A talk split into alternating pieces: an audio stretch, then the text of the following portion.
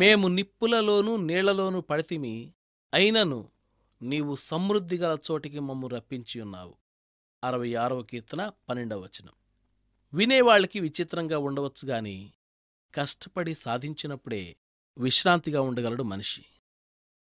ఇలా సాధించిన ప్రశాంతత తుఫాను ముందు అలుముకునే భయంకర నిశ్శబ్దం లాంటిది కాదు. తుఫాను వెలిసిన తరువాత గిరింతలు పెట్టే మందమారుతు లాంటిది. కన్నీళ్ళంటే తెలియని భాగ్యవంతుడైన వాడు స్థిరంగా ప్రశాంతంగా ఉండలేడు.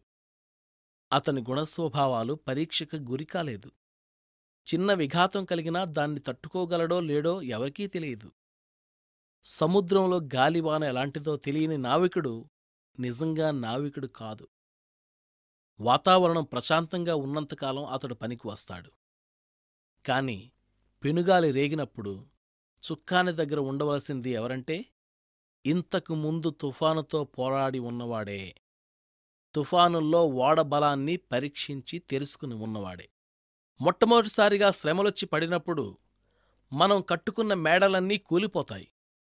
అల్లిబిల్లిగా అల్లుకున్న ఆశాలతలు తెగిపోతాయి. గాలివానకు నేలకూలిన తీగలాగా మన హృదయం కూలిపోతుంది. కాని మొదటి విఘాతం నుండి తేరుకున్నాక మనం కళ్ళు పైకెత్తి చూసి దేవుడున్నాడు అని అనుకున్నప్పుడు చితికిపోయిన మన నిరీక్షణను మన విశ్వాసం లేవనెత్తుతుంది.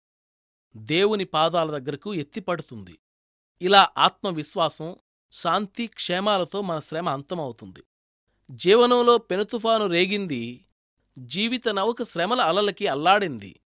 అంచనాలు కొట్టుకుపోయాయి గుండె బాధతో నిండింది ఆశ అడుగంటింది. చివరికాయన కనులు తెరిచాడు అంతా ప్రశాంతత పరుచుకుంది.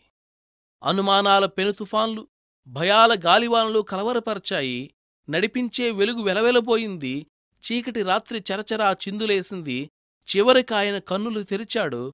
కృపాసూర్యుడు కోటి కిరణాలతో ఫక్కున నవ్వాడు. అగ్నిపరీక్షల్లో చెలరేగే దుఃఖంలో కృంగింది మానసం నేలకొరిగింది. ఆవరించింది అంతా శూన్యం నిస్పృహ. వెన్నుతట్టి ధైర్యపరిచేవారు లేరిక. చివరికి ఆయన కన్నులు తెరిచాడు. అంతా సద్దుమణిగింది ఆయనే దేవుడు.